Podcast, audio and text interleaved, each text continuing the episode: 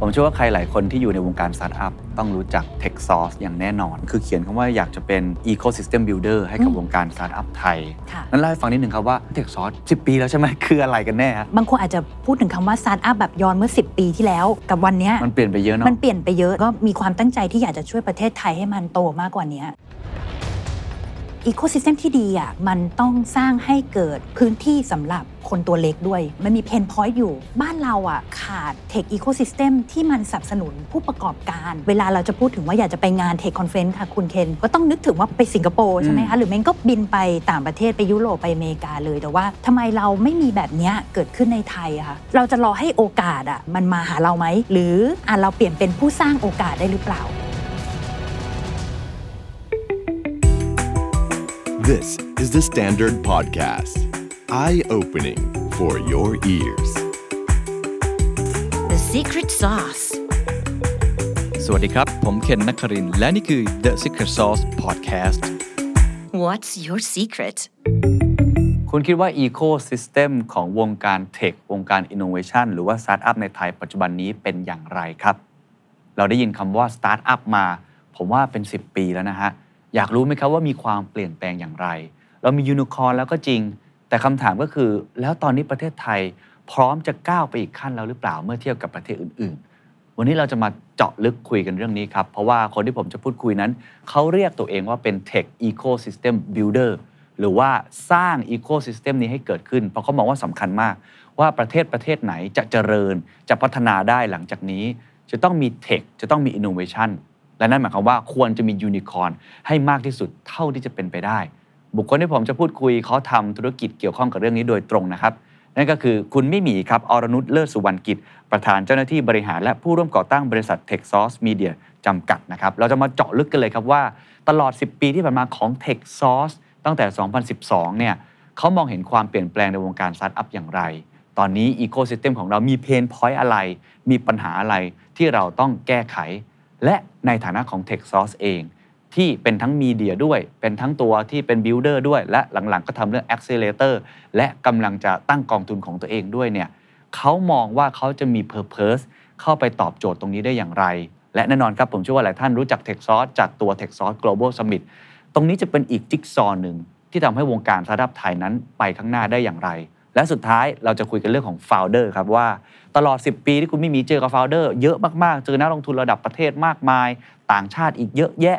มีการปิดดีลกันเพียบนะฮะใน global summit เนี่ยอะไรคือคุณสมบัติที่ควรจะมีใน founder และไม่ควรจะมีในตัว founder ลองไปฟังดูครับ ผมเชื่อว่าใครหลายคนที่อยู่ในวงการสตาร์ทอัพต้องรู้จัก Techsauce อย่างแน่นอนนะแต่ว่า ตัวผมเองแม้จะอยู่ใกล้คุณมิหมีได้เจอกันตามงานทั้ง Techsauce Global Summit หรือว่าเห็นตามสื่อต่างๆ จริง ๆ เราก็ยังไม่ค่อยรู้เหมือนกันว่า Techsauce จริง ๆ แล้วทำอะไรบ้าง แต่เท่าที่เห็นคือเขียนคำว่าอยากจะเป็นพวก Ecosystem Builder ให้กับอืมวงการสตาร์ทอัพไทย เราเป็นเหมือนตัว Connecting the Dot ใช่ไหมฮะค่ะนั้นเล่าให้ฟังนิดหนึ่งครับว่าจริง ๆ แล้ว Techsauce 10 ปีแล้วใช่ไหมคืออะไรกันแน่ฮะได้เลยค่ะ ต้องบอกว่า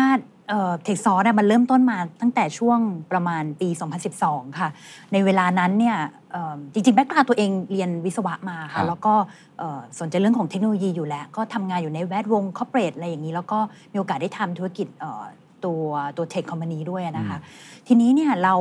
เราเล็งเห็นว่าปัญหามันมี pain point อยู่คำว่า pain point นี้ไม่ใช่ไม่ใช่ pain point ของตัวเองด้วยนะอืมแต่ว่ามันเป็น pain point ของระดับประเทศอะค่ะว่า บ้านเราอะมันขาดซึ่งเทคอีโคซิสเต็มที่มันสนับสนุนผู้ประกอบการ แล้วก็เอ่อสร้างให้เกิดเทคคอมพานีด้วยอะนะคะมันเกิดจากการตั้งคำถามมาที่ตัวตัวมิเองจากการที่เราได้มีโอกาสได้ทครับำทำบริษัทมาด้วยอะนะคะทราบมาว่าคุณมิหมิงจริงๆก็ exit ไป 2 ตัว ใช่ไหมใช่ค่ะทำ startup exit ไป 2 ตัวด้วยซ้ใช่ำค่ะขนาดทำสำเร็จขนาดนั้นยังมองว่ามีปัญหาโอ้ไม่ได้สำเร็จหรอกไม่ว่ามันเป็น right time มากกว่าเรารู้ช่วงจังหวะว่าธุรกิจไหนมันควรต้องออกครับเรารู้ตัวว่า passion เราไม่ได้อยู่กับตัวนั้นแล้ว เรารู้ว่าอะถ้าหลังจากเนี้ยอีก 10 ปี 20 ปี ถ้าเราอยากจะแบบ sacrifice ชีวิตตัวเองในการทำอะไรสักอย่างอะเราต้องเราต้องรู้จักตัวเองค่ะไม่ว่าอืมเรื่องนี้ที่สำคัญที่สุดอืมเพราะฉะนั้นพอวันที่เราเอ่อ exit บริษัทมาเราก็เริ่มรู้ตัวว่าเอ่อเราอยากจะทำอะไรต่อ แล้วเรารู้สึกว่า จริง ๆ ส่วนหนึ่งก็มีความตั้งใจที่อยากจะช่วยช่วยประเทศไทยให้มันโตมากกว่านี้ทีนี้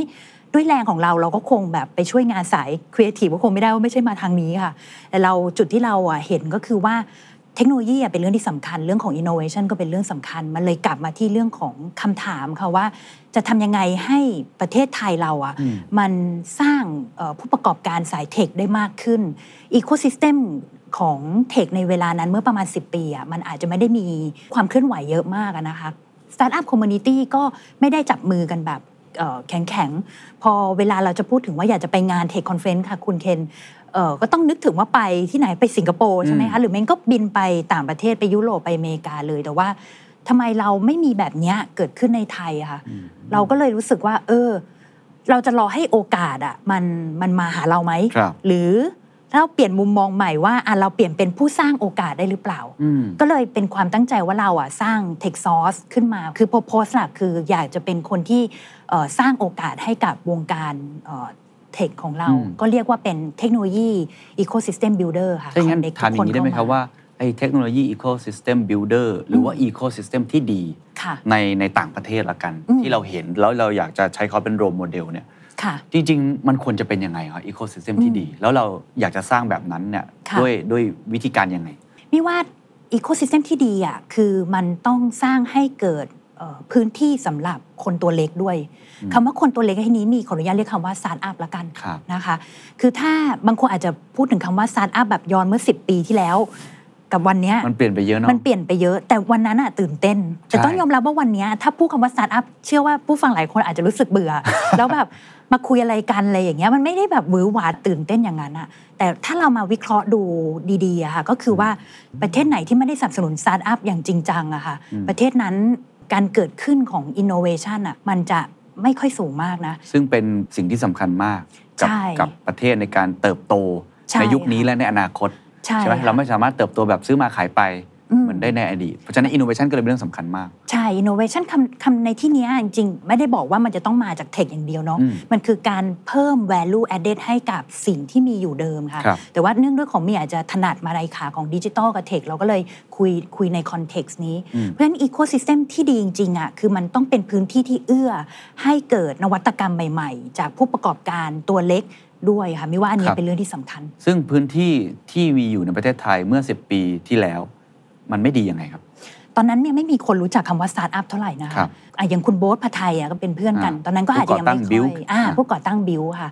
ตอนนั้นก็อาจจะยังไม่ค่อยมีคนรู้จักเขาเยอะมากนะคะครัคะบต่างคนก็ต่างทำแหละ มันไม่มีที่ให้แลกเปลี่ยนเออองค์ความรู้อืมคุณยอดวงในกันก็รู้จักกัน ก็เอ่อต่างคนก็ต่างทำไป แต่มิว่า key สำคัญคือคนที่เป็น f o u เดอร์อะมันต้องมีพื้นที่ให้พวกเขาอะได้พบเจอได้แลกเปลี่ยน องค์ความรู้กัน และ key สำคัญคือมีพื้นที่ให้เขาได้เจอกับกลุ่มนักลงทุนค่ะอ่าอันเนี้ยคือการเชื่อมโยงตรงนี้ และรวมถึงการเชื่อมโยงกับ corporate ขนาดใหญ่ที่อาจจะทำเรื่องของ strategic partner ได้ครับครับผมค่ะถามแทนผู้ประกอบการอื่นๆ ที่อาจจะไม่ใช่สตาร์ทอัพอืมเช่น SME ทั่วๆไปค่ะ หรือว่านักธุรกิจที่กำลังฟังเราอยู่ทั่วๆไปค่ะ เขาบอกเขาไม่เห็นจำเป็นต้องมีอีโค y ิสเต็มเลยเขาก็ทำธุรกิจของเขาไปอืมหรืออาจจะมีสภาสมาคมค่ะอะไรต่างๆ ที่มีอยู่บ้างอืมเอ๊ะทำไมสตาร์ทอัพถึงต้องการอีโค y ิสเต็มขนาดนั้นเลยเหรอจริง ๆ ต้องบอกว่า SME มันก็มี ecosystem ของเขาเหมือนกันนะคะอืมมีส่วนในการสนับสนุน แล้วก็แน่นอนมันมีนโยบายในการ support SME เหมือนกันอืมมี่คิดว่าสตาร์ทอัพมันมีความพิเศษคำว่าพิเศษในที่นี้มันไม่ได้หมายความว่าเราต้องไปดูแลอะไรของเขาพิเศษมันไม่ใช่อย่างนั้นครัค่ะ key สำคัญมันคือว่าเอ่อตัวสตาร์ทอัพเองเนี่ย มีว่าการที่เขาอยู่ตัวคนเดียวอะ จริง ๆ มันก็เขาก็คงลุยตะลุยตะลุยทำไปตรงนั้นอะ แต่ต้องยอมรับว่าการเติบโตของสตาร์ทอัพอะมันอาจจะไม่เหมือน SME สัทีเดียวในการเข้าถึงแหล่งเงินทุนเนาะอืมมันต้องมีการเข้าถึงแหล่งเงินทุนที่เป็นคนที่เข้าใจ tech company ด้วย ซึ่งเอาเรียนตามตรงก็เมืองไทยก็มีนักลงทุนกลุ่มนั้นอยู่ แต่ว่าการลงทุนใน tech company ส่วนใหญ่พวกเนี้ยมันจะเป็น funding ที่มาจากต่างประเทศก็ค่อนข้างเยอะค่ะอืมแล้วก็เขาน่าจะมีโอกาสในการที่คอนเนคกับ องค์กรขนาดใหญ่ด้วย เพราะว่าองค์กรขนาดใหญ่ปัจจุบันก็กำลังค้นหา new S curve ครับที่จะไปช่วยเขาในการ transform business ใช่ไหมคะ ในการที่จะหาจุด synergy กันเพื่อเติบโต เพราะฉะนั้นถ้าเราไม่มี ecosystem ที่ถูกสร้างขึ้นมาเพื่อรองรับให้พวกเขาว่าเติบโตมิว่าเขาจะโตยากอืมเข้าใจครับ ก็เลยค่ะเป็นจุดเริ่มต้นของ t e c h s o u r c e ในวันนั้นใช่เลยทำมาค่ะ10 ปีค่ะสุดแล้ว t e c h s o u r c e ทำอะไรบ้าง แล้วก็วงการสตาร์ทอัพไทยหรืออีโค y ิสเต็มไทยเนี่ยค่ะมันเปลี่ยนไปอย่างที่ตั้งใจไหมครับ ตอนนี้ยังมีหลายอย่างที่ต้องทำอีกเยอะเลยนะคะ แต่ถ้าย้อนเท้าความไปตลอด 10 ปีที่ผ่านมาเอ่อมีพยายามจะพูดถึง purpose ของตัวเองอยู่บ่อยๆ คือ revisit บ่อยๆ ว่าอืมเรายังเป็นอย่างนั้นหรือเปล่า เพราะว่าสุดท้ายแล้วอะเราจะทำอะไรแล้วไม่ทำอะไรอะมิจะกลับไปย้อนเรื่อง purpose ตลอด ทีเนี้ย purpose การมีอยู่ของ Techsauce อะคือการสร้างก็คือ create opportunity ให้กับคนที่อยู่ในวงการ Tech ecosystem ของเราครับนะคะมีตั้งแต่อันที่หนึ่งก่อนเลยก็คือ เราอยากจะช่วยแบรนด์ไทยค่ะที่เป็น Tech Company ไทยอะนะคะได้มีโอกาสมีพื้นที่ในการโชว์ผลงานสู่ระดับ global ได้ ก็คือเลยเป็นที่มาของเราทำ Tech Source Global Summit มาตั้งแต่ปี 2016 แล้วค่ะ ก็สร้างพื้นที่ที่เนี่ยให้มีโอกาสได้เขาได้มีเอ่อ โอกาสได้โชว์ผลงานเนาะโดยที่ไม่จำเป็นจะต้องแค่ว่าเอ้ยเราต้องพาไปโรดโชว์ต่างประเทศ แต่ในขณะเดียวกันเราดึงเน็ตเงินให้ต่างประเทศอะเข้ามาแล้วก็มาดูที่งานเราได้เลยที่ครับประเทศไทยนะคะ อันที่สองคือการสร้างโอกาสให้กับ เทคสตาร์ทอัพแล้วก็คอร์เปรสขนาดใหญ่ แล้วก็นักลงทุน ได้มีโอกาสทำแมทชิ่งร่วมกันอืมได้ทำให้เกิดเอ่อโอกาสทางธุรกิจใหม่ๆ ไม่ว่าจะเป็นการดึงเม็ดเงินทุนลงมาลงทุนในไทยนะคะหรืออีกมุมหนึงก็คือ tech company ในต่างประเทศที่อยากจะขยับขยายมาใน Southeast Asia เลือกประเทศไทยอืมเป็น launchpad อันแรกก่อน อันเนี้ยเป็นความตั้งใจของเราอืมนะคะ อันที่สามอีกอันหนึงก็คือ เพิ่มโอกาสในการเข้าถึงองค์ความรู้ทางด้านเรื่องของเทคโนโลยี for business มคือการเอาเทคโนโลยีมาช่วยในเชิงของธุรกิจยังไงนะคะ เราก็เลยสร้างแพลตฟอร์มที่ชื่อว่าเอ่อ techsauce.co คือให้ความรู้กับคนในวงการ แล้วก็มีเอ่อตัว Startup Directory ขึ้นมา เพื่อให้คนน่ะได้รู้ status ว่าเอ้ยตอนเนี้ยทิศทางของธุรกิจ Startup ไทยอะเป็นยังไงอ๋อแล้ว เป็น directory เลย เป็น directory เลยครับค่ะก็เรารวบรวมมาในปี 2012 ทั้งถึงปัจจุบันก็เติบโต มีก็มีตัวเลขที่เอ่อเห็นการเปลี่ยนแปลง เดี๋ยวเราจะคุยในรายละเอียดตรงนั้นอีกทีหนึ่งแล้วก็เอ่อสุดท้ายอีกอันหนึงมีว่ามันเป็น mission สำคัญของ t e c h s o u r c e ว่า แล้วหลังจากเนี้ย3-5 ปีข้างหน้าเรามองเรามองไว้ยังไง จริง ๆ สิ่งที่เราทำมาก่อนหน้า 3 อันแรกที่เมื่อกี้เอ่อเล่าไปเนี่ยจริงๆมันก็เป็น ดอทละกัน ที่จะนำพาไปสู่เป้าหมายนี้ก็คือ เราอยากจะช่วยทำให้ประเทศไทยอะเรียกว่าขออาราธนาตัวแล้วกันนะคะเป็นอาราธนาตัว เป็นคนที่อยากจะช่วยเป็นส่วนหนึ่งในการขับเคลื่อนให้ประเทศไทยอะ เป็นหนึ่งในดิจิทัลเกตเวย์ของภูมิภาคเอเชียตะวันออกเฉียงใต้ได้ในโอ้2มิตินะคะ มิติที่ 1 ก็คือดึงเม็ดเงินทุนจากต่างประเทศเข้ามา หรือเปิดให้เทคคอมพานีต่างประเทศมีโอกาสได้เข้ามา ขยับขยายธุรกิจในไทย ในขณะเดียวกัน อันที่ 2 ก็คืออยากจะสร้างให้แบรนด์ไทยอะมีเอ่อ competitive advantage คือสร้างให้เขามีโอกาสในการแข่งขันกับระดับ โลกได้ด้วยนะคะ มันก็เลยเป็นที่มาที่เอ่อในในหลาย ๆ กิจกรรมที่เราเห็นค่ะเราทำกิจกรรมอย่างเช่น accelerator โปรแกรมอ๋อกรูมนะคะเทคคอมพานีต่าง ๆ ให้มีโอกาสได้เติบโตสู่ regional ได้นะคะ มันก็เป็นpart หนึ่งที่อยู่ในนั้น ซึ่งจริงๆเราเราจัดกิจกรรมต่าง ๆ เหล่านี้ค่อนข้างค่อนข้างเยอะมากนะครับในหลากหลายมิติแต่จริงๆมันคือโจทย์ตอบโจทย์ภาพใหญ่เหมือนกันคือ สร้างให้ประเทศไทยให้เป็นดิจิทัลครับ gateway ของ Southeast Asia ให้ครับได้ครับค่ะ แล้วตั้งแต่ที่ทำมาไอ้สามสี่มิติเมื่อกี้ ซึ่งเดี๋ยวค่ะเราคงจะคุยมิติท้ายๆซึ่งจะค่ะเป็นเรื่องใหม่ที่เราเป้าหมายที่ใหญ่ขึ้นนั่นนะครับ ผลลัพธ์ของอีโค y ิสเต็มอืมในตอนนี้ของสตาร์ทอัพไทยเป็นยังไงอืมค่ะมันเปลี่ยนแปลงไปมากน้อยแค่ไหนในรอบ 10 ปีค่ะทราบมาว่าเก็บข้อมูล directory เมื่อกี้ น่าจะเห็นการขึ้นการลงการเกิดการดับค่อนข้างมากใช่ค่ะเพราะว่าผมว่าในรอบ 10 ปีสตาร์ทอัพไทยก็ก็เปลี่ยนเยอะ แล้วมียูนิคอร์นค่ะ ในขณะเดียวกันเราก็มีเอ่อกองทุนที่เข้ามาลงทุนเยอะ มี CVC เกิดขึ้นใหม่ ๆ ก็เยอะค่ะความรู้ความเข้าใจของคนที่มีต่อสตาร์ทอัพไทยก็เปลี่ยนไปเยอะค่ะมุมมองคุณมิหมีมองว่ายังไงบ้างครับอืมสตาร์ทอัพไทยจริงๆถ้าดูสถิติอะค่ะเราถ้าเราไปเปิดดูใน Directory อะนะคะ จริง ๆ ช่วง2-3ปีหลังอะตัวเลขมันก้าวกระโดดนะอ๋อแต่มันกระโดดเพราะว่ามันมีดีลใหญ่ค่ะครับครับคือถ้าเอาไปเรียกว่าเอ็กซเรย์ชำแหละดูอืมอืมอืมจำนวนดีลเนาะปีที่แล้วอะค่ะเกือบครึ่งหนึ่งของยอดการระดมทุนทั้งหมดอะมาจากไลแมนวงใน อ๋อออ่าหรือว่าปี 2021 หรือว่าอย่างปีเนี้ยก็มาจาก Flash Express ความหมายคือคนที่เป็น late stage หรือว่า growth stage startup เนี่ยที่เป็นแบบรายใหญ่เวลาเขาระดมระดมทุนทีอะเขาก็จะระดมก้อนใหญ่ คือครับคนเก่งแล้วอะค่ะเขาก็เขาก็ระดมทุนของเขาได้ได้เรื่อย ๆ อยู่แล้วครับนะคะ แต่ว่าถ้ามาดูไส้ข้างในอะจำนวนดีลก็คือจำนวนของ startup อะมีไม่ได้เยอะมาก นั่นหมายความว่ากลุ่มที่เป็น early stage ที่เป็นกลุ่ม startup แบบ ขั้นต้นนะคะครับเขายังไม่ค่อยมีโอกาสในการที่จะสามารถที่จะ raise fund ได้อืมแล้วต้องยอมรับว่าพอช่วงโควิดมาเอ่อ กลุ่มนักลงทุนไม่ว่าจะเป็น CVC เองที่เน้นเรื่อง strategic investment หรือกลุ่มที่เป็นกองทุนที่เน้นลงทุนใน startup เอ่อที่เป็นสาย financial return นะนะคะเขาก็อยากจะได้รายที่มั่นใจว่าลงแล้วความเสี่ยงมันไม่สูงมากอะก็เลยทำให้เอ่อทิศทางในการลงทุนในกลุ่ม early stage จริงๆไม่ใช่แค่ไทยค่ะทั่วมุทั่วทุกมุมโลกอะก็เป็นแบบนี้ไปกันค่อนข้างเยอะเหมือนครักับนครับแสดงว่าในช่วง3-4ปีที่ผ่านมาในช่วงโควิดเองก็มีการค่ะเปลี่ยนแปลงค่อนข้างมากค่ะซึ่งซึ่งอย่างคุณพี่หมีมองว่ามันเปลี่ยนแปลงไปในทางที่ดีขึ้นขึ้นอืมที่มีรายใหญ่ ๆ ที่ raise fund ได้มากขึ้น หรือว่าจริง ๆ มันแย่ลงเพราะว่าตัวเล็กยังไม่สามารถเกิดขึ้นได้ หรือว่าโดยภาพรวมแล้วจริง ๆ ปริมาณจำนวนนี้เหมาะสมแล้วกับเทียบกับประเทศที่เจริญแล้วหรือแบบไหนยังไงบ้างครับมีว่าที่ที่ดีที่สุดควรจะมี early stage startup ให้เยอะมากพอ แล้วก็ได้รับการสนับสนุนมากพอค่ะอืมเพราะว่ามันเหมือนกับท่อน้ำอะค่ะคุณคุณเคนคือสตาร์ทอัพที่โตแล้วอะ ในอดีตเขาก็เคยเป็นสตาร์ทอัพ early stage มาก่อนอืมเพราะฉะนั้นถ้าพูของต้นทางอะมันน้อยครับพอไปถึงวันหนึ่งที่มันโตอะวันหนึ่งมันจะทำให้ขาดดิวที่มันเติบโตไปจนถึงรายใหญ่ ๆ ได้ เพราะฉะนั้น early stage startup มีส่วนสำคัญมากครับจริงๆเรามีคนเก่งเยอะนะคะ เรามีคนเก่งเยคอะรับเอ่อ แต่ว่าคนเก่งหลาย ๆ คนต้องยอมรับว่ามีมันเอ่อไปโตในต่างประเทศ ไปอยู่ต่างประเทศก็เยอะเหมือนไปกันทำงาค่ะนกับองค์กรใหญ่ ๆ ต่างอืประมเทศเขาก็ไม่ได้ไม่ได้กลับมาที่นี่ เพราะว่าอาจจะยังไม่เห็นว่าที่ที่เนี่ยมีโอกาสอะไรอืมมากพอนะคะอืมถ้าเขาเลือกได้เขาก็เขาก็เลือกที่จะไปที่นู่นจริงมีเพื่อนหลายคนที่เอ่อไปใช้ชีวิตอยู่ที่อเมริกา ไปใช้ชีวิตอยู่ที่ยุโรปแล้วก็ไม่ได้กลับมาก็มีเยอะครับเหมือนกัน แต่ว่าสตาร์ทอัพที่อยู่ที่ไทยเนี่ยค่ะมีว่าจริง ๆ ตอนช่วงเมื่อหลายปีก่อนมันมีโครงการอย่างเอ่อ accelerator ที่เอ่อ ผู้ให้บริการโทรศัพท์มือถือรายหนึ่งอะนะครัคะบเขาสนับสนุนตรงนั้นมาไม่ว่านั้นมันเป็นมันเป็นวายที่กำลังดีมากๆเลยอืมคือเราเห็นหน้าใหม่ของสตาร์ทอัพเยอะขึ้น อันนี้ก็เลยเป็นความตั้งใจที่ยัง Tech s o u r c e มองว่าเออเราก็เลยเอ่อหันมาโฟกัสเรื่องทำเรื่องของ accelerator โปรแกรมด้วยแหละครับที่เราอยากจะทำให้มันมีเอ่อหน้าใหม่ของครับ early stage startup มากขึ้นครับเพราะฉะนั้นโครงการอย่าง accelerator โปรแกรมอะมีส่วนสำคัญมาก ในการช่วยสร้างให้ตัวสตาร์ทอัพอะเกิดขึ้น แล้วก็มีโอกาสได้สร้างตัวตนให้กับกลุ่มนักลงทุนได้เห็นว่าเอ้ยมันมีสตาร์ทอัพกลุ่มนี้อยู่นะมันมีสตาร์ทอัพกลุ่มนี้อยู่ครับเพิ่มโอกาสให้เขาได้ระดมทุนได้ครับค่ะอันเมื่อกี้ที่ผมจับใจค่ะความได้หนึ่งคนเก่งไทยมีเยอะจริง แต่คนอืมที่ลงมาเล่นทำสตาร์ทอัพแบบจริงๆจังค่ะๆอยู่ใน garage กันเนี่ยก็อาจจะมีไม่มากไม่มากเท่าที่คุณมิหมีอยากเห็นค่ะถูกไหมฮะอาจจะไปทำงานในองค์กรต่างประเทศเพราะเขาเห็นว่าอีโค y ิสเต็มของเรายังไม่ดีเข้ามาเสี่ยงอาจจะค่ะอาจจะไม่ work ใช่ไหมอืมอันที่สองคือ accelerator ค่ะ ที่มีบทบาทสำคัญ ซึ่งในอดีตเราก็มีค่ายโทรศัพท์มือถือหนึ่งทำ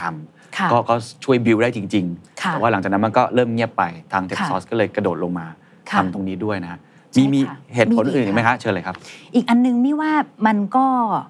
ต้องยอมรับว่าเม็ดเงินลงทุนอะที่มาจากต่างประเทศอะค่ะมันมันมีผลสอดคล้องกับภาพลักษณ์ที่เกิดขึ้นของประเทศไทยด้วยเหมือนกันเหรอฮะคือมีโอกาสได้ไปหลาย ๆ ที่เนาะ หลาย ๆ ประเทศแล้วก็เอ่อได้ work กันมีคนที่ทำงานคล้ายๆเหมือนเราอย่างเงี้ยค่ะอืมอีโค y ิสเต็มบิลดเออร์ในเวียดนามในอินโดอะไรอย่างเงี้ยพอเราพูดถึงเวียดนาม คนก็จะนึกถึงอะไรคะมีท ALENT เยอะครับใช่ไหมคะมีเอ่อ developer เก่ง ๆ เยอะ มีครั้งหนึ่งนี่ไปเอ่อร่วมงานที่ที่นู่น ก็ไปเจอนักลงทุนต่างชาติ เป็นนักลงทุนเกาหลีนะคะเขาก็บอกบอกว่าเออเนี่ยเขามาลงทุนในเวียดนามค่อนข้างเยอะอะไรเงี้ยเพราะว่าเห็นเอ่อศักยภาพหลายๆดีลก็เลยถามเขาไปถึงประเทศไทยเขาก็เขาก็ question กลับมาว่าเอ๊ะแล้วเมืองไทยเอ่อ มีมีดีลอะไรดีๆ น่าสนใจเขาเขายังไม่รู้จักบ้านเราขนาดนั้นนะคะ ทีนี้พอไปนึกถึงว่าอ้าวแล้วอินโด อินโดก็นึกถึงว่าอ๋อตลาดมันใหญ่ คนเยอะ คนเยอะโอกาสที่ ถ้าเกิดสมมติโตที่นั่นให้ครองตลาดได้มีโอกาสเป็นยูนิคอร์นอยู่แล้ว จริง ๆ ตลาดมีก็ขนาดใหญ่ระดับหนึ่งนะคะ แต่อาจจะใหญ่ไม่พอ เพราะฉะนั้นสตาร์ทอัพไทยที่เกิดขึ้นมา เวลาเขาคิดอะเขาต้องคิดระดับ regional อืมเราอาจจะต้องคิดเหมือนอิสราเอลอืมจริง ๆ ได้แล้วเหเพมือราะประชากรอิสราเอลนี่เจ็ดแปดล้านคนอะไรประมาณนั้นเนาะใช่ คือการแค่โตขึ้นในตลาดไทยมันไม่พอจริงอืมๆมันคิดทีมันต้องคิดระดับ global มันต้องเอมใหญ่ค่ะ แต่ทีนี้แน่นอนมันก็จะมีทั้งคนที่เอ่อสามารถที่จะไปถึงจุดนั้นได้ครับมีว่าเรื่องหนึ่งของประเทศไทยอะเอิ่มอันเนี้ยก็อาจจะเอ่อขอความร่วมมือจากภาครัฐไปด้วยไปด้วยเช่นเดียวกันนะนะคือเรื่องของการประชาสัมพันธ์การออกไปรถโชว์อันนี้ไม่ว่าก็สำคัญแหละอืมแต่ว่ามิติหนึ่งก็คือไม่รู้สึกว่าคือตลาดเราอะเป็นตลาดเสรีซึ่งดีแล้วค่ะ แต่เวลาที่เรามีเอ่อผู้เล่นจากต่างประเทศอะเข้ามา สมมติเขาเป็นบริษัท A เป็นต่างชาติทำเหมือนการบริษัท B เป็นคนไทยอะอืมอินเซนティที่เราสนับสนุนต่างชาติอะเป็นยังไงเราก็อยากจะ อยากจะให้ support ตรงเนี้ยเพื่อให้คนไทยอะมีโอกาสได้โตเป็นฮีโร่อืมแล้วก็เป็น role model ให้กับรุ่นน้องถัดไปครับแต่ก็มักจะมีคำถามย้อนกลับมาเรื่อยๆค่ะอันนี้ก็ชอบคุยกับสมาคมบ่อยๆเหมือนกัน คือเขาก็จะชอบมองว่าอะแล้วคนไทยอะมีรายที่เก่งขนาดนั้นที่จะพร้อมสนับสนุนหรอ แต่มี่คิดว่าคนเราอาจจะต้องปรับ ถ้าเราให้โอกาสค่ะเรามี mindset ที่อยากจะช่วยเอ่อคนไทยด้วยกันเองอะมี่เชื่อว่าเราจะ มีฮีโร่ตรงนั้นได้ แต่อืมฮีโร่จะเกิดขึ้นได้ก็ต่อเมื่อ เราเราก็ต้องอีโค y ิสเต็มตัวนี้ต้องช่วย support กัน แล้วครับพอเขาเกิดเป็นฮีโร่เป็น role model แล้วอะมันก็จะสร้างคนรุ่นใหม่ถัดๆไปอืมซึ่งจริงๆเอ่อวงการสตาร์ทอัพมันมีข้อดีตรงที่ว่าโดยส่วนใหญ่อะคนที่ออกไปเป็นนักลงทุนอะเขาจะเคยทำสตาร์ทอัพมาก่อน แล้วก็เอ่อเคย exit company มาอาจจะสองสามราย เขาจะเรียกว่าเป็นเอ่อ serial entrepreneur นะคะ แล้วคนพวกเนี้ยเขาจะกลับมาเป็นนักลงทุนแล้วก็กลับเข้ามาช่วย เอ่อเป็น mentor ให้กลับมาเอ่อลงทุนในกลุ่มธุรกิจสตาร์ทอัพมาแล้วก็ให้ความรู้กับกลุ่มรุ่นใหม่อีกทีนึงครับซึ่งวงการเนี้ยมันที่สหรัฐอเมริกาเนี่ยวงการอย่างเอ่อ accelerator ใหญ่ๆ อย่าง Y Combinator Techstar อะไรเงี้ยมันก็จะเป็นแบบนี้ค่ะอืมเอ่ออินโดนีเซียก็เป็นแบบนี้รวมไปจนทั้งถึงผู้ที่ประสบความสำเร็จที่เป็นสตาร์ทอัพพวกเนี้ยพอเขาไปเป็นนักลงทุน แล้ววันหนึ่งเขาก็เข้าไปเป็นที่ปรึกษาให้กับภาครัฐด้วย เพราะอืมเขารู้ว่า นโยบายอะไรที่ควรจะต้องปรับแก้เพื่อให้สนับสนุนให้สตาร์ทอัพอะ ecosystem มันโตมี่ว่าครับของพวกเนี้ยมันต้องมองในเชิงมิติของของ macro อาจจะไม่ใช่เป็นเพียงแค่มองว่าวิก็สตาร์ทอัพรายเดียว ซึ่งตัวนี้อีโค y ิสเต็มของไทยยังไม่ไปถึงจุดนั้นถูกไหมยังไม่มี serial แบบนั้น ในวงการกันเองอะไม่ว่าทุกคนเนาะไม่ว่าจะคุณโบ๊ทเอง คุณยอดเอง จริงถ้ามีโอกาสได้พูดคุยกันแชร์แลกเปลี่ยนให้ความรู้กันน้องๆ คนรุ่นใหม่อะทุกคนก็ยินดีที่จะช่วยอยู่แล้วค่ะ แต่ว่าทุกคนก็เอ่อมีธุรกิจตัวเองที่ยังต้องดูแลอยู่เนาะเพราะว่าทุกคนก็โฟกัสในงานที่ทำแต่ว่าทุกคนอะแฮปปี้ที่จะช่วยเข้ามา contribute แต่เราคิดว่าการมี pool ของคนที่ประสบความสำเร็จยิ่งเยอะมากเท่าไหร่ แล้วกลับมา contribute ให้กับecosystem ว่าเรื่องเนี้ยมันสำคัญมากๆ แล้วเราอยากจะเห็นเอ่อคนที่ประสบความสำเร็จตรงเนี้ยเยอะขึ้น แล้วกลับครับมา contribute ให้กับสังคม เมื่อกี้เท่าที่ฟังมันแตะมันมีทั้งมุม internal กับ external internal ก็คือตัวตัวผู้ประกอบการเองที่ค่ะเมื่อกี้ผมจำได้อันหนึ่งก็คือโอเคเขาอาจจะคิด ไซส์ในประเทศไทย เพราะว่าไซส์เรามันก็ไม่ได้เล็กเกินไป แล้วก็ไม่ได้ใหญ่เกินไป ก็เลยคิดว่าเอาในประเทศไทย แต่ปรากฏว่ามันมันอาจจะไม่ดึงดูดนักลงทุนมากค่ะพอ แต่ว่าค่ะเอา external ก่อนเราพูดภาพใหญ่ macro ก่อนเมื่อกี้เท่าที่คุยมามีมีเรื่องของนักลงทุนค่ะที่ก็มีผลหรือว่าการสร้างอีโค y ิสเต็มให้เขาสามารถมาถ่ายทอดความรู้อะไรต่างๆ จริงๆ ประเทศไทยยังขาดอะไรอีกไหมครับ ในเรื่องของแมกโครที่ทำให้นักลงทุนต่างชาติมองไทยแล้วเอ๊ะไปเวียดนามดีกว่า ไปอินโดดีกว่า จริงๆ เราขาดแรงดึงดูดตรงนี้จากอะไรบ้างครับ จริงๆนี่ไม่ได้บอกว่ามันมันขาด แต่ว่าเราอาจจะยังไม่ได้ไปชูตรงนั้นออกมาให้ให้เห็นชัดมากขึ้นจริง ๆอะเมืองไทยอะ corporate เด่นมากนะคะอ่าโดดเด่นมากๆจริง ๆ แล้วก็อ่ามี่ว่าหลาย ๆ ที่อะต้องการเรื่องของการค้นหานวัตกรรมใหม่ ๆ เข้ามาช่วยอืม B2B ในเมืองไทยอะมี่ว่า มีโอกาสและมีพื้นที่ให้กับสตาร์ทอัพไทยในการคิดโซลูชันมาก แต่ว่าบ้านเราเนี่ย CVC เยอะนำเนาะมีครับมี CVC นำซึ่งเอ่อการที่จะระดมทุนกับ CVC อะจริง ๆ ก็จะช่วยในเชิงของ strategic partner ค่ะ แต่บ้านเราอะมี่ว่ายังขาดกลุ่มนี้ก็คือกลุ่มสตาร์ทอัพที่ กลุ่มกองทุนอะที่เน้นลงทุนในสตาร์ทอัพที่เป็นกลุ่มเอ่อ financial ที่เป็นกองทุนที่เป็นสนับสนุนสตาร์ทอัพโดยตรงอะนะคะอืมที่ไม่ได้เป็น CVC แบเข้าใจครับคือกลุ่มเนี้ยมีผลสำคัญมาก ๆ เพราะว่าคนพวกเนี้ยมักจะเน้นลงทุนมีมันมีตั้งหลาย stage ค่ะตั้งแต่ early stage late stage เป็น growth stage ใช่ไหมคะซึ่ง ต้องยอมรับว่า CVC อะเขาก็อาจจะ take risk ในกลุ่ม early มากๆ ไม่ได้ เพราะฉะนั้นถ้ามันมีกองทุนที่เน้นลงทุนในกลุ่ม early stage ในทุกๆ stage ที่รับไม้ต่อได้อะมี่ว่าอันเนี้ยมันควรจะต้องมีมากขึ้นในประเทศไทยค่ะครับแสดงว่าอะฝั่ง CVC ซึ่งเป็น corporate เนี่ยคุณมิมี่มองว่าตอนนี้แข็งแรงแล้ว โอเคอืมแล้วที่จะลงทุนอะไรต่างๆ มีเม็ดเงินจำนวนหนึ่งใช่ไหมฮะค่ะ แล้วก็แข็งแรงเรียกว่าแข็งแรงมากๆในถ้าเทียบกับประเทศอื่นใน Southeast Asia ด้วยแล้วซ้ำองค์กรเราแข็งแรงจริงๆนะค่ะ corporate เราแข็งแรง แต่ว่าอันที่มองว่ามันอาจจะมีไม่มากก็คือ ค่ะ VC แบบที่แบบอาจจะอิสระหน่อยใช่ถูกไหมฮะแล้วมาค่ะ ลงทุน แล้วอันนี้ปัญหามันเกิดจากอะไรครับ มันควรจะเป็น VC ต่างชาติระดับ regional หรือว่าจริงๆควรเป็น VC ของไทยเองที่ตั้งขึ้นมามันมันเกิดจากอะไร จริง ๆ อย่างอินโดเอง หรือว่าเอ่อที่สิงคโปร์แล้วกันนะคะจริง ๆ ก็มันก็จะกลับไปเรื่องเดิมค่ะ ที่ว่าโฟลเดอร์เนี่ยพอถึงวันหนึ่งที่เขาประสบความสำเร็จ เขาก็จะมาตั้งกองทุน อ่า ใช่ไหมคะแล้วกลับมาคอนทิบิวอันนี้คือกรณีที่ เอ่อเป็นกองทุนที่เกิดขึ้นในบ้านเรานะคะเราอาจจะยังไม่ค่อยเห็นตรงนี้เท่าไหร่อืมนะคะอันนี้อันที่หนึ่งแต่แน่นอนกองทุนต่างชาติเนี่ยมันก็จะไก่กับไข่นิดนึงค่ะ กองทุนที่เป็นต่างชาติอะเขาก็จะมามองที่เมืองไทยว่าเอ้ยตอนเนี้ยสตาร์ทอัพเราอะโตไปถึงเลเวลไหนแล้ว ต้องยอมรับว่าอินโดอะตลาดใหญ่ อันเนี้ยอืมเมื่อกี้คุยไปแล้วเนาะสิงคโปร์ก็ต้องยอมรับว่าเขาเอ่อโดดเด่นมากเรื่องคือตลาดเขาไม่ได้ใหญ่ แต่ว่าเขามีเรื่องของ incentive ที่ทำให้ expat ต่างๆ ต่างประเทศเนี่ยมา set up company ที่นั่นอันนี้อันนี้ต้องยอมรับตรงนั้น ประเทศไทยเราเนี่ยมันก็เผชิญกับความท้าทายนิดนึง คือพอเราจะขยายไปต่างประเทศอะใน Southeast Asia ค่ะมันก็มีความแตกต่างในเชิงวัฒนธรรมค่อนข้างเยอะเนาะไทยจะไปฟิลิปปินส์ไทยจะไปอินโด ไทยจะไปเวียดนามมันก็มันก็มีความท้าทายครับค่ะเพราะฉะนั้นมี่ว่าเอ่อ perception ของนักลงทุนที่มีต่อtech company ในไทยอะเขาก็เห็นแหละว่ามันมีความท้าทายตรงนี้ เพราะฉะนั้น มี่คิดว่าจุดที่สำคัญก็คือ ถ้าคุณจะเด่นเหมือน LINE MAN Wongnai ได้อะอืมคือคุณก็ต้อง dominate ตลาดแบบเนี้ยในไทยไปเลยไปเลยอืมเห็นอย่างชัดเจนอย่าง LINE MAN Wongnai แต่ถ้าคุณไม่สามารถที่จะครองในตลาดตรงนี้ได้อะมี่ว่า อันนี้คือ step ก้าวแรกเนาะอืมอันนี้ก็ challenge แล้ว step ถัดไปว่าอะแล้วคุณจะสร้างความมั่นใจว่าคุณจะขยายไปประเทศอื่นได้ยังไงมี่ว่าอันเนี้ยก็เป็นเป็นเรื่องที่ท้าทาย ดังนั้นคำว่า go global มันไม่จำเป็นต้องเป็น Southeast Asia อย่างเดียว แต่เราอาจจะ looking for ในตลาดที่ไม่ว่าแต่ละภาคธุรกิจอะมันมี character ที่แตกต่างกันอะอย่างยกตัวอย่างเช่นเอ่อเพื่อนมีคนหนึ่งครับเก่งเรื่อง edtech ใช่ไหมคะเขาทำเอ่อการสอนภาษาอังกฤษให้กับเอ่ออันนี้ยกชื่อได้ g l o b i s อย่างเงี้ย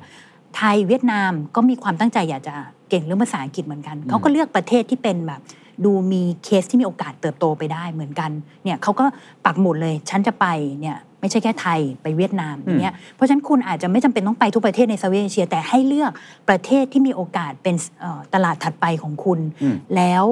โฟกัสมันค่ะ แล้ว มี่ว่าโอกาสที่จะคุยกับนักลงทุนในต่างชาติแน่นอนครับถ้าคุณสามารถที่จะสร้าง footprint ใน market อืม market อืมอื่นได้ คือเท่าที่ฟังเหมือนนอกจากปัญหาเรื่อง early stage ที่มักจะล้มง่ายด้วยอืมแล้วก็เรายังมีน้อยเกินไป พออยู่ในสเกลที่อยากจะ scale up ขึ้นไปไซส์ตลาดก็กับกับกึ่งกึ่งๆอืมไม่ได้ขยายจนถึงนักลงทุนเขามองว่ามันลงแล้วมันจะคุ้มค่าด้วยใช่อันนี้น่าจะเป็นปัญหาแบบทั้งแซนด์วิชเลย ทั้งขึ้นทั้งล่องเลยค่ะถูกไหมฮะ ใช่เลยค่ะอ่ามีอีกคำถามหนึ่งที่น่าสนใจมาก ๆ เลยเพ ราะว่า t e c h s o n นี่เป็น Community Builder ค่ะเป็นศูนย์กลาง มีนักลงทุนบินมา มี corporate ต่างชาติ มีคนที่มีชื่อเสียงต่างๆ ปกติคุณไม่มีเอาคอนเน c t ชันมาจากไหนฮะโอ้ต้องบอกว่าตลอดช่วง 10 ปีนี่เราบินเยอะมากค่ะ บินเหมือนนกเลยนะคะก็ต้องยอมรับว่าคนในคนที่เป็น community builder หรือว่า ecosystem builder อะแบบเราอะจะมีอยู่ทั่วโลกค่ะ ในเกาหลีก็จะมีญี่ปุ่นก็จะมีฮ่องกงอินโด คือมันจะมีคนที่ทำหน้าที่คล้าย ๆ เราอะอืมแต่ว่าเบื้องหลังอาจจะทำเอ่อ ธุรกิจที่แตกต่างกัน ยกตัวอย่างเช่นบางคนอาจจะเป็น accelerator บางคนอาจจะเป็นมีเดียบางคนอาจจะเป็นคนจัดอีเวนต์บางคนอาจจะทำ co-working space อะไรอย่างเงี้ยค่ะคือแต่ละคนอาจจะมีมิติที่แตกต่างกันครับนั้น key ก็คือว่ามีมันมี connection แบบเนี้ยอยู่ในแต่ละประเทศอยู่ แต่จุดเริ่มต้นก็คือต้องถ้าย้อนกลับไปช่วงแรก ๆ เนี่ยเอ่อเรามีโอกาสได้ connect กับ co-working space หรือว่าสื่อต่างๆ ที่อยู่ในต่างประเทศแล้วก็ accelerator ด้วยค่ะ เราอาจจะมีไปเป็นคณะกรรมการบ้างเอ่อเราอาจจะเข้าไปเป็นเหมือนกับ speaker ในงานนั้นบ้างหรืออะไรอย่างเงี้ยแล้วก็จริง ๆ ดอทพวกเนี้ยจริง ๆ มันเป็นสังคมแห่งการช่วยเหลือนะคะมันไม่ได้แบบมองว่าประเทศนั้นประเทศนี้จะเอ่อมาแข่งเรื่องอีโค y ิสเต็มอะไรไม่ใช่อย่างนั้น คือทุกคนก็เราถ้าเรามีดีลไหนๆน่าสนใจ แล้วอยากจะ expand ไปที่นู่น เราก็ refer แล้วก็เช่นเดียวกันค่ะใครที่อยากจะขอความช่วยเหลือครับจากประเทศเราก็ส่งกลับมาวันนั้นเน็ตเวิร์กตรงเนี้ยมันจะมี establish อยู่ตลอดช่วง 10 ปีที่ผ่านมาอ่ทราบมาว่าเพิ่งได้รับมงกุฎว้ายไม่ไม่เชิงค่ะเป็นเขาเรียกว่าอะไรเป็น Tech Thailand Advocate อย่างนั้น Tech นะ Thailand Advocate คืออะไรครับเป็นเหมือนนางงามของเวอร์ชัน tech global tech advocate อะค่ะเป็น network อืมซึ่งก่อตั้งขึ้นที่อังกฤษนะนะครับคะก็เริ่ม ที่แรกก็คือ London Tech Advocate ก่อน คือเขาสร้างเครือข่ายตรงเนี้ยเพื่อที่จะช่วยสนับสนุนให้ทุกๆประเทศอะให้ความสนใจว่าจะเอาเทคโนโลยีเข้าไปช่วยในการเอ่อทำให้คุณภาพชีวิตของคนเราดีขึ้นได้อย่างไรอืมมาใช้ในเชิงของธุรกิจได้อย่างไร ช่วยเหลือสตาร์ทอัพให้เติบโตมากขึ้นอืมเพราะฉะนั้นเนี่ยเขาก็จะมีตัวแทนอยู่ทั่วทุกมุมโลกค่ะ แล้วก็เอ่อแล้วก็อาจจะโชคดีด้วยค่ะที่เราเอ่อทำให้จาก footprint ต่างๆ ที่เราทำมาในอดีตไม่ว่าจะเป็นกิจกรรมต่างๆอะทำให้เขาเชื่อถือเรา แล้วก็ทำให้เราเนี่ยเป็นหนึ่งในตัวแทนของประเทศไทยที่เข้าไป join network นี้ ซึ่งแน่นอนว่าถ้าใครอยากจะเข้ามาหา network ในแต่ละประเทศนั้นประเทศนี้เนี่ยก็เราก็สามารถที่จะยินดีนะที่จะ support เขาอาจจะไม่ได้สามารถแบบ ตอบได้ทุกเคส แต่เขาจะรู้ว่าอย่างน้อยๆเนี่ยถ้าจะไปคุยเรื่องนี้ฮะในประเทศนั้นเขาจะต้อง connect หาใครครับแล้วก็เช่นเดียวกับกันใครอยากจะเข้ามาที่ประเทศไทย เราก็จะช่วยในการเอ่โอ้อรีเฟอร์อะไรนี่คุณมิมิก็ให้เป็นเหมือนแบบทูตเป็นเหมือนกับนางงามที่คอยเชื่อมแต่ส่วนใหญ่เทคไทจะยเป็นกับเทคโลกผู้ชายผู้ชายซะเยอะนะคะผู้หญิงก็จะมีอซึ่งยู่บ้างซึ่งเคยมีคนคนไทยมาก่อนทำหน้าที่นี้มาก่อนเออจริง ๆ ไม่ยังไม่ได้มีค่ะ แต่ว่าเราก็เรียกว่าเป็นคนที่ช่วยบิวครับ อีโค y ิสเต็มตรงนี้แล้วกัน แล้วก็เราก็เปิดรับแอด o c เค e อีกหลาย ๆ คนที่อยู่ในประเทศไทยที่สนใจ อยากจะเข้ามาร่วม ซึ่งตอนเนี้ยเอ่อหนึ่งใน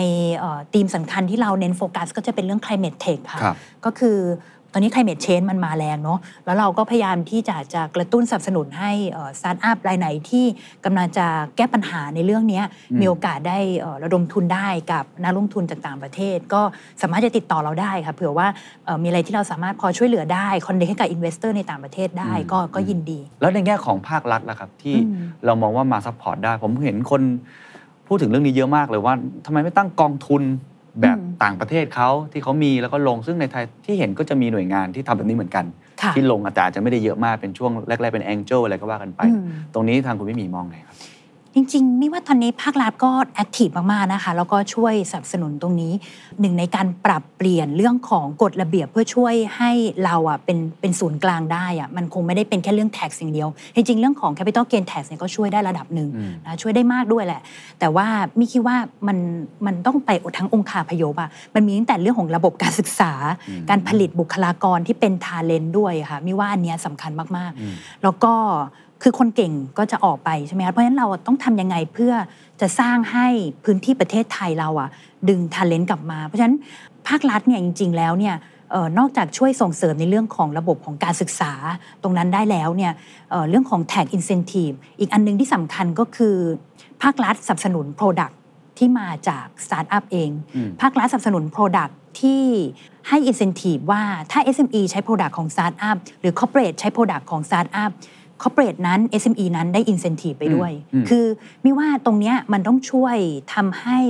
เกิด incentive ทั้งสองฝั่งเข้าใจครับเพราะว่าไม่งั้นอะ corporate SME ก็บอกอะทำไมฉันต้องใช้อืมก็เดี๋ยวอาจ product จะไปขใช้องของไทต่ายงประเทศแทนอืมเพราะฉะนั้นมันเลยต้องช่วยในการแบบให้ incentive กับตรงนั้น อันนี้คือกรณีที่ในเชิงของการปรับเปลี่ยนอืมเอ่อเรื่องของการสนับสนุนหรือว่าเสริมเพิ่มนะคะ ส่วนกองทุนน่ะเอ่อ โมเดลหนึ่งที่ส่วนใหญ่เขาจะทำกันก็คือ matching fund ครับก็คือให้คนที่มีความเชี่ยวชาญค่ะที่เป็นนักลงทุนแบบมืออาชีพที่เป็น VC กองทุนเอ่อเป็นแบบฟัน d m ม n a เจอร์มืออาชีพเนี่ยก็คือเอ่อภาครัฐลงแล้วก็ภาคเอกชนนะคะมาร่วมลง แล้วก็เขาเป็นคนคัดเลือกนะคะเทคคอมพานีที่ดีในการในการลงทุน เพราะฉะนั้นการมีเงินทุนที่มาสนับสนุนจากภาครัฐเนี่ยก็เป็นส่วนที่สำคัญที่จะทำตรงนั้น ซึ่งตรงเนี้ยมิคิดว่ามันทำได้เพิ่มได้มากกว่านี้อีกอืมค่ะ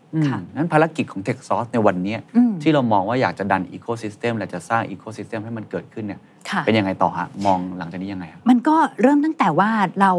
ช่วยตั้งแต่ early stage อะนะคะ เรามีโครงการจริง ๆ พวกไม่ว่าจะเป็นพวก hackathon หรืออะไรพวกเนี้ยคือเราพยายามจะจะเฟ้นหาอืมคนที่มีเอ่อศักยภาพแล้วก็เป็นท ALENT แหละ แล้วถ้ารายไหนดูมีศักยภาพอย่างเงี้ยจริง ๆ เราก็มีทีม mentor นะคะในการให้ความรู้แล้วก็ช่วยเขาในการเอ่อเหมือนเป็นคล้ายๆกับ incubate เริ่มตั้งไข่ พอเริ่มโตไปสักระยะหนึ่งเขาอาจจะเข้า track ของ accelerator เราได้อ่าก็จะมีโครงการอย่าง accelerator โปรแกรมแต่ว่าอันนี้ต้องยอมรับว่าเอ่อ Thailand accelerator เราไม่ได้เปิดรับแค่แค่ไทยอย่างเดียวครับนะคะเราเปิดรับจากทั่วโลก เพราะว่ามีรู้สึกว่าการที่มันเหมือนบอลไทยอะทีมชาติไทยอะถ้าเราอยากจะรู้ว่าเราอยู่ณจุดไหนก็ต้องของเปิเวดทีให้คนโลกอื่นเข้ามาเตะเราต้องเห็นว่า เพื่อนบ้านคนต่างประเทศเขาเป็นยังไง เราจะได้รู้ว่าเราจะต้องพัเข้าฒนายังไงพัฒนายังไงคือ ก็ต้องไปถ้าคุณอยากจะเข้าไปอยู่ห้องคิงอะเราก็จะต้องเอาคนที่เก่งๆอะเข้ามาด้วยกันครับเพราะฉะนั้น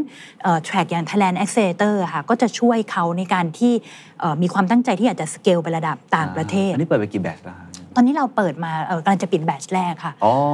เพิ่งจริงๆเพิ่งเปิดมาไม่นาน แต่ครับว่าก่อนหน้าเนี้ยเราช่วยสตาร์ทอัพมาแต่ผ่านภายใต้โครงการที่เราทำกับ partner แต่ถ้าแบบเอาเคสที่แบบว่า run โดย Techsauce แบบร้อยเปอร์เซ็นต์ทั้งหมดอะอันเนี้ยเราเพิ่งเปิดเป็น batch แรกอ๋อครับครับค่ะอะพอเสร็จปุ๊บ accelerate พอไปแล้เสร็จวปุ๊บ access ไปแล้วเราช่วยในการเอ่อขยายเรื่องของ market opportunity อืมเอ่อโครงการอย่างโปรเจกต์ที่ชื่อว่าเอ่อ ให้ทำให้ประเทศไทยอะเป็นเหมือนกับหนึ่งในดิจิ t a ลเกตเวย์ของ Southeast Asia ค่ะมันจะมี2 purpose ด้วยกันเนาะก็คือ inbound กับ outbound ครับขาเอาบาวก่อน เราก็พยายามที่จะช่วยทำให้เอ่อพวกโปรเจกต์ต่างๆโครงการต่างๆของสตาร์ทอัพไทยอะมีโอกาสได้ไป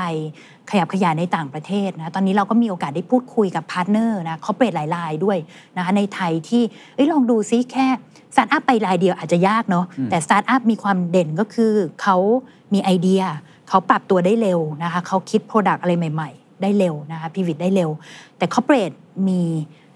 budget corporate มี resource เยอะนะคะมี marketing arm ที่สามารถช่วยในการขยายไปต่างประเทศได้ corporate ไหนสามารถช่วยรายนี้ไปอินโดได้ไหม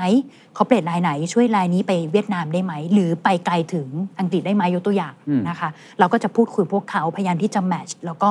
ส่งต่อคนพวกนี้ออกไปยังต่างประเทศ อันนี้คือขาเอาเบา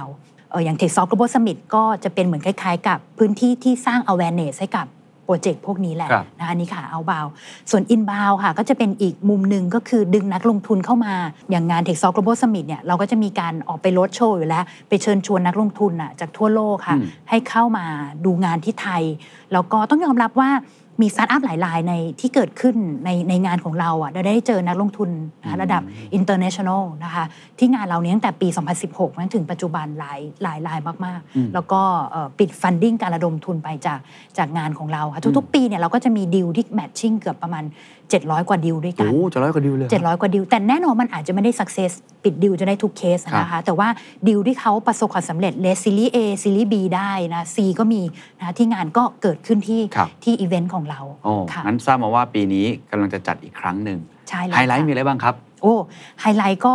มีเยอะนะคะจริงๆมีอยากจะบอกว่า content มันเป็นส่วนหนึ่งในนั้นแหละในการให้ความรู้เนาะถ้าเกิดคนที่เป็นคนอยากทำธุรกิจ เป็นคนที่เอ่อทำงานอยู่ใน corporate ขนาดใหญ่ค่ะ ใครสนใจก็สามารถมาเรียนรู้ได้นะคะ จากงานเรามีอย่าง Climate Tech Stage อืมมีเ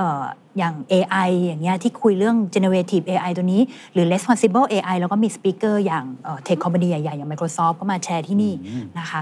มีเอ่อคนที่ทำเรื่องของ sustainability อย่างเด่นๆ เลยอย่างพัทโกเนียอย่างเงี้ยก็จะมาพูดที่ที่งานเราโอ้พัตโกเนียมาเลยค่ะ มี fintech stage health tech stage food agriculture แล้วก็จะมีพวกเนี้ยมาให้ความรู้เยอะแยะอยู่แล้ว แต่ว่างานไฮไลท์หลัก content ก็ส่วนหนึ่งครัค่ะบแต่ว่าไม่ว่าเอ่อการสร้างให้ ecosystem ตัวเนี้ยแข็งแรงอะมันคือดีลแล้วก็ matching ซึ่งเป็น expertise ของของเรานะคะเราก็เอ่อมี tech company ที่มาจากเอ่อประเทศต่างๆนะคะตอนนี้ก็คอนเฟิร์มแล้วก็มีญี่ปุ่นมีอังกฤษนะคะฮ่องกงนะมีจากหลากหลายประเทศเอ่อฝรั่งเศสด้วยนะคะก็จะบินเข้ามานะที่เมืองไทยเพื่อค้นหาโอกาสว่าจะทำงานหา partner กับ corporate ในเมืองไทยอย่างไรได้บ้าง หรือว่าcorporate ที่อยู่ใน Southeast Asia ก็จะบินเข้ามา อยากจะให้มองพื้นที่ตรงเนี้ยเป็นเหมือนกับเอ่อ พื้นที่แห่งโอกาสอืมที่คนตัวเล็กสามารถโชว์ผลงานได้ แล้วก็ดึงเม็ดเงินทุนจากต่างประเทศเข้ามาในไทย ค่ะครับโอ้น่าสนใจเดี๋ยวจะแปะ QR code การอ๋อค่ะสมัครการซื้อบัตรอะไรให้เดี๋ยวหมดมีเลยะส่วนลดให้ด้วยค่ะสำหรับอันนั้นบอกส่วนลดก่อนเลยฮะอ๋อได้เลยค่ะ ก็เดี๋ยวนี้นี้ก็จะมีส่วนลดพิเศษนะให้กับคนที่ติดตาม Secret Sauce นะต้องขอบคุณคุณเคนด้วยค่ะที่ที่เอ่อช่วยในการประชาสัมพันธ์ตรงนี้ยินด้วยดีนะคะครับแต่งานจัดขึ้นวันไหนสถานที่ยังไงนะฮะรายละเอียดอืมค่ะ 16 17 สิงหาคมค่ะ ที่ศูนย์ประชุมแห่งชาติสิริกิตนะครัคะบก็ปีนี้เราตั้งเป้าไว้ว่า 15,000 คนจากโอ้50 ประเทศทั่วโลกเลยค่ะ ก็จะบินมาเอ่อเข้าร่วมงานที่เมืองไทยครับบางคนที่ไม่เคยมาอาจจะแบบเดินเข้ามาปุ๊บแล้วอาจจะตกใจนิดนึงว่าทำไมมีเอ่อต่างชาติเยอะแยะไปหมด แต่ว่า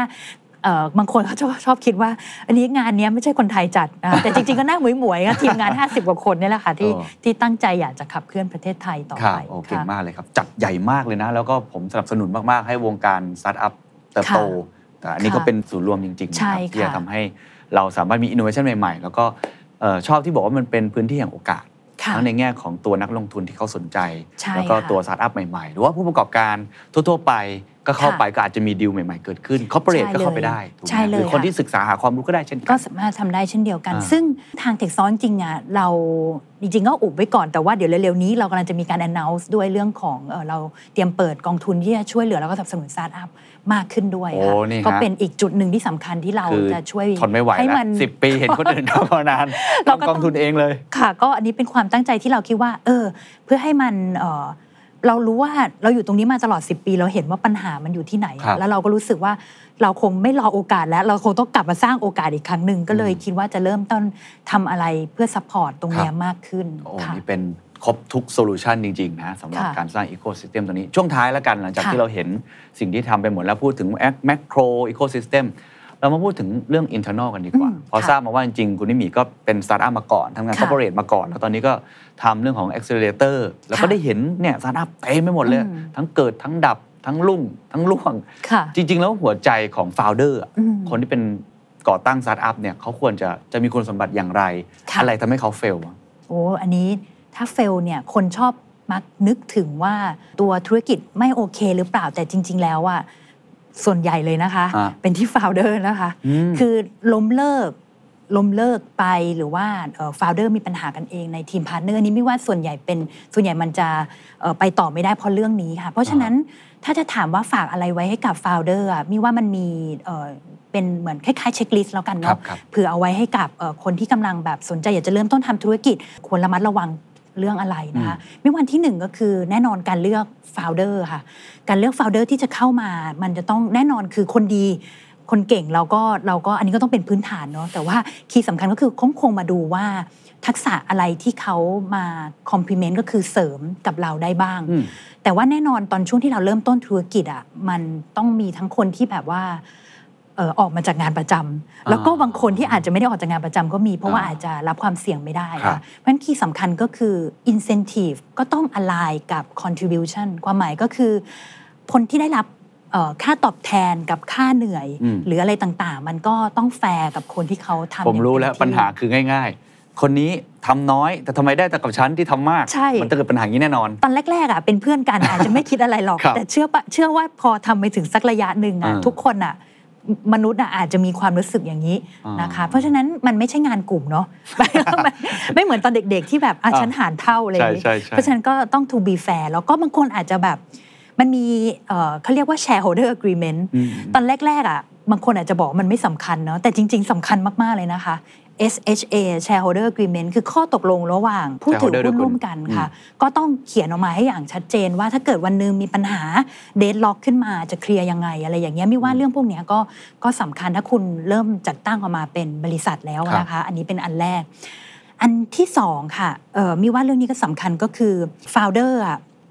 มีผลมากนะคะในการดึงดูดนักลงทุนที่เป็น early stage เข้ามาอืมคือ ยอมรับว่าการที่บิสเ e สโมเดลดีนะคะ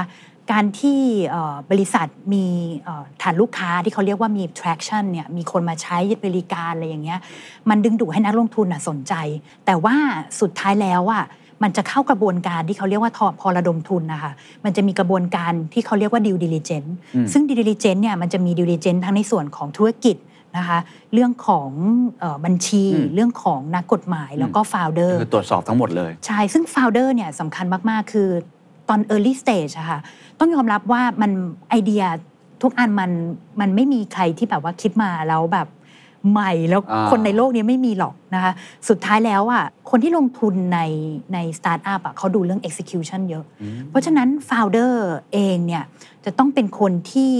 มี commitment ที่ทำให้นักลงทุนน่ะมั่นใจได้ว่าพูดและทำอะคุณน่ะสามารถที่จะทำให้บริษัทเนี้ยไปต่อได้อืมเออคือ deliver result ได้ deliver result ได้อืมไม่ใช่เน้นพูดมากกว่าทำ นะคะอันเนี้ยอันเนี้ยสำคัญมาก ๆ เพราะว่าสุดท้ายแล้ว business model อะมันจะมีการปรับอยู่เรื่อย ๆ อยู่แล้ว ไอเดียวันแรกมันอาจจะไม่ได้ work หรอก ครับมันสามารถปรับไปได้แต่ founder นั่นแหละจะเป็นคนที่สำคัญอืมนะคะแล้วก็ background check ของ founder ก็เป็นเรื่องที่สำคัญ ว่าแต่อ่า ก่อนเคยทำอะไรมา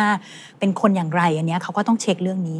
เรื่องกฎหมายอันนี้อันนี้แน่นอนอยู่แล้ว แต่เรื่องบัญชีมักจะตกมาตราเยอะค่ะคือการลงบุ๊กิ้ง